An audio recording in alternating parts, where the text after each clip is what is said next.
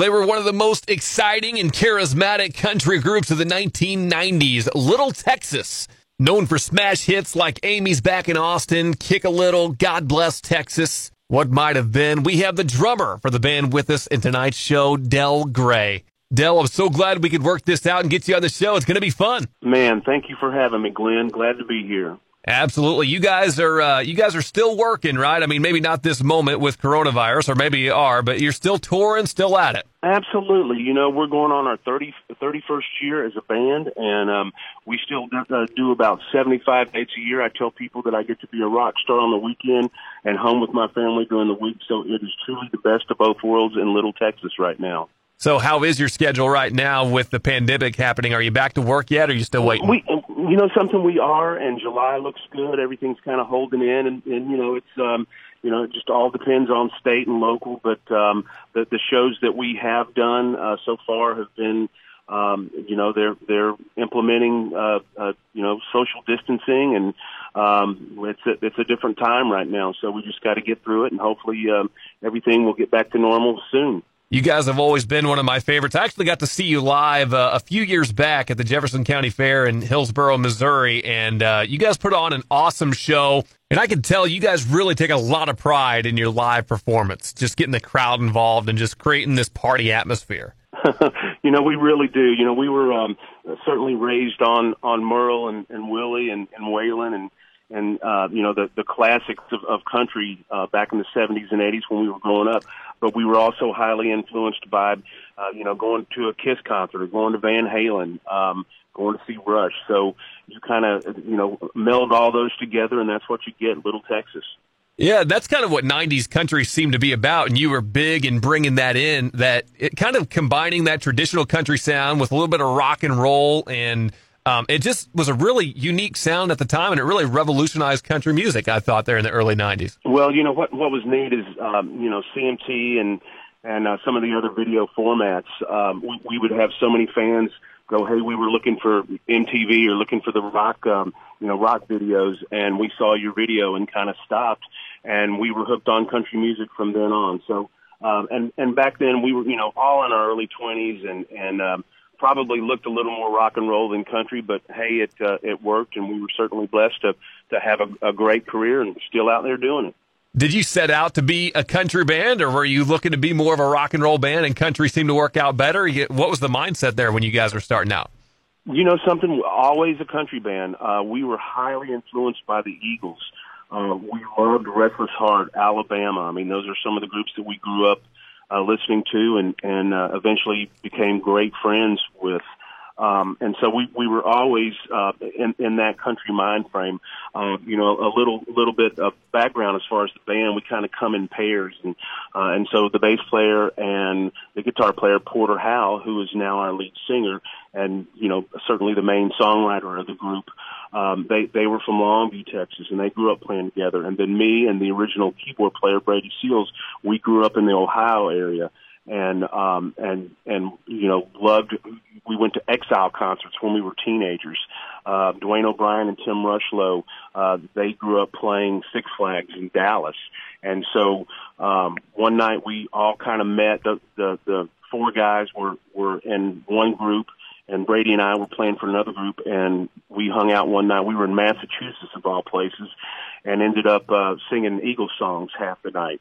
And we kind of looked around and said, "Hey, man, we could, you know, this could work." So uh, that's you know kind of the, the beginnings of Little Texas. We can definitely hear the Eagles influence, and I'm a huge Eagles fan, so I think that's why I became a fan of Little Texas as well. But then you guys got to do the, the Common Thread uh, album, and you, you covered a peaceful, easy feeling, and I think that's just such a great cover. What was it like to be a part of that? You know something? It, you know, I remember I was 21 years old, and um, I was in the studio the the day that we were recording that, and I remember going, "Man, I'm 21 years old.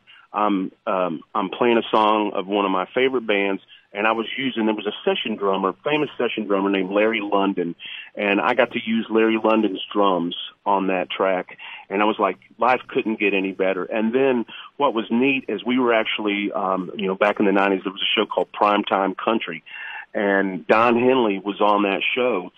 And he stopped by our dressing room, and we were rehearsing "Peaceful, Easy Feeling," you know, rehearsing harmonies, and and uh, you know, in his low voice, you know, hey, you guys kind of remind me of us when we were back, you know, back in the seventies when we were young. Wow. and so it was an awesome, it was an awesome uh, compliment.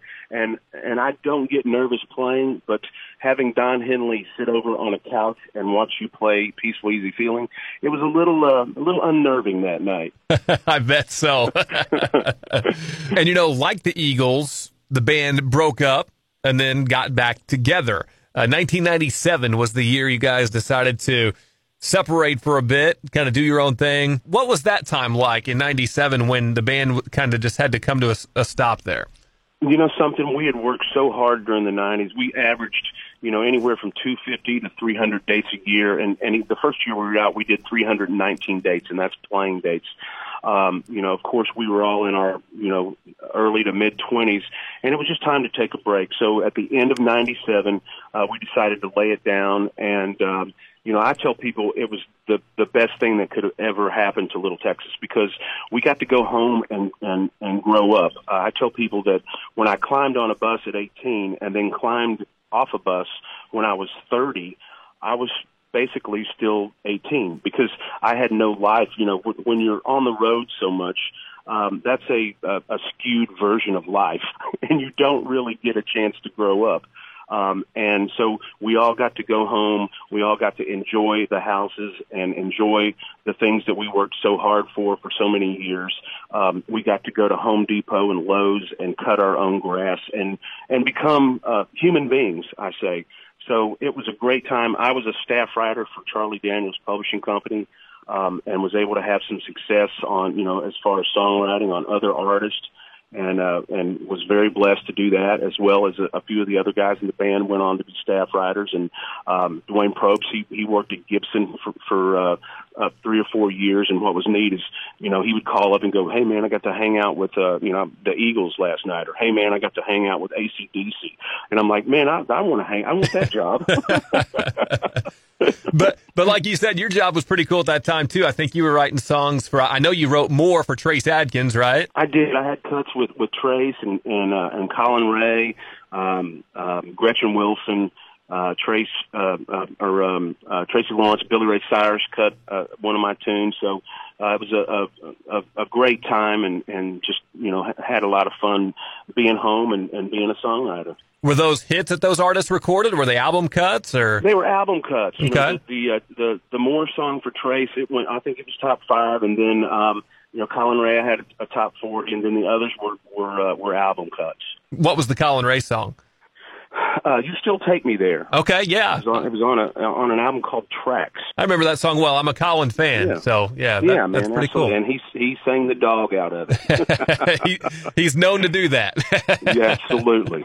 So uh, fast forward to 2004, the, the band decides to get back together. Um, this time it's yourself, Porter, and the two Dwaynes. Tim and Brady, I guess, decided not to come back. But um, what was that time like, uh, getting the guys back together and, and getting back at it? You know something? We would see each other at at uh, you know different functions in the music business, and um, someone suggested, "Hey, let's go to SIR and set up and, play just for fun." Uh, we invited a couple of old uh, uh, road guys down to just kind of hang out and and uh, and hear it. And we broke into Amy and looked looked around at each other and said, "Yeah, this is this is Little Texas."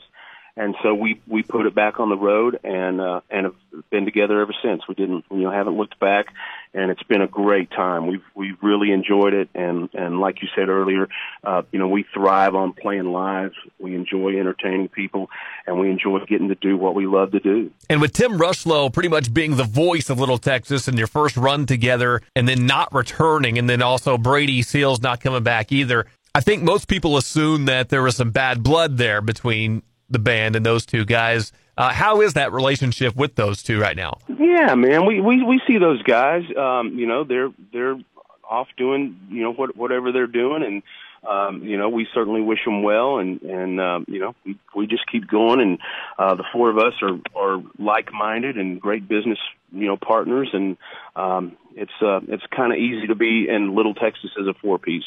And I got to say, Porter has done a really good job taking over that lead singer role. And then I was looking at all your songs and I realized that he had a hand in writing most of them. well, well, absolutely, and he was kind of the uh, you know he he was he was the vocal coach back in the day. So you know, he he he sang everything first, to, you know, to begin with. So it was just a natural process. We when we first got back together, uh, we actually hired uh, a a singer to come in, and there was, you know, we had already had a, a 15, you know, almost 20 year relationship between the four of us, and so we we just kind of had a meeting one day and said, you know, something if if um, you know we can't be accepted uh, with the four of us and with Porter singing, you know, we still have the harmonies intact with the two Dwayne singing harmonies, then then we don't need to be doing it. And our first show with Porter, uh, it just killed, and we looked around and said, "Yep, this is it. Let's go." Yeah, because I was wondering how it was going to sound when I went to your show. I was like, okay, you know, Tim's not there anymore, uh, and I just thought you guys sounded awesome. It was like you didn't miss a beat, really. So absolutely, thank you.